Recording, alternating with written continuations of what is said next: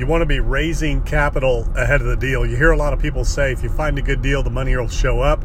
Well, that's not always true. You need to be uh, cultivating your investor relationships because, uh, you know, if you don't have any contacts, if you don't have any investors ready to go, it's going to be very difficult for you to just show up in somebody's inbox or LinkedIn or just whatever and start looking for investors. So, you want to really cultivate your investor relationships. You want to cultivate your capital relationships before you go hunting for deals.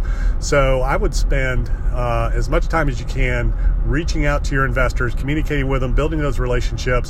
Um, I always recommend if you're syndicating to file a 506C, so you're dealing only with accredited investors, and you're going to find out why I recommend that here real soon. Uh, there are some deals that are going to struggle as we uh, are facing some issues right now. And as soon as people start losing money, people start filing complaints, and uh, sophisticated investors, um, uh, you know, can be a handful depending on how they were introduced to the deal and how they were solicited to. But if you have accredited investors, they're certifying that they're accredited, uh, they're experienced, you know, they're not treated quite the same as sophisticated or non accredited investors.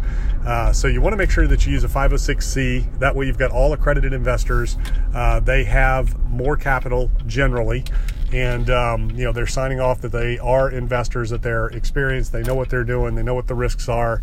And also you can do general solicitation. So it eliminates any of those issues with prior substantive relationships. It it uh, you know uh, deals with any of those issues that you know the 506c does not cover. And it just keeps things cleaner easier and uh, you know more straightforward for everybody involved so you don't have to worry about uh, misunderstandings or illegal solicitations or you know people that shouldn't be investing anyways that didn't really have the money in the case of a bad situation a downturn a loss or uh, you know if they're not receiving their dividends or their uh, return that they thought they would get. So you want to make sure that you are definitely talking to accredited investors that uh, you go ahead and do the 506c so that you don't have to worry about any of those issues or situations.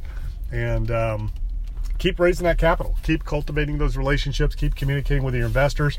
Talk to them about what's going on in the headlines. Talk to them about what's going on in the markets. Uh, let them know that you're an expert. You're on top of things. That you're out there. That you're engaged. You're looking for deals, and be focused. Pick a lane. pick one type of asset to raise capital for, no matter what it is. Whether it's real estate, whether it's art, whether it's businesses, whether it's um, you know, private investments, notes, whatever it is that you do, pick a lane, focus on it, and be dialed in. And if you are real estate focused, pick a geography, pick a geographic, pick, you know, one market that you're an expert in, be the go to in that market, the go to for that investment, uh, and just keep cultivating those relationships. Always be raising, always be looking for capital. If you don't have systems, you need to get systems in place for your capital raising. You need to have a good, solid website, you need a good pitch deck. Um, you need a good investor management portal, a CRM, you know, all those types of things, and an investor relations department to help you out. And if you don't have all those things, you can outsource them or you just have to do them all. But make sure that you're dialed in, put together, everything is tight, consistent across all platforms, and um, get out there and make those connections and raise that capital.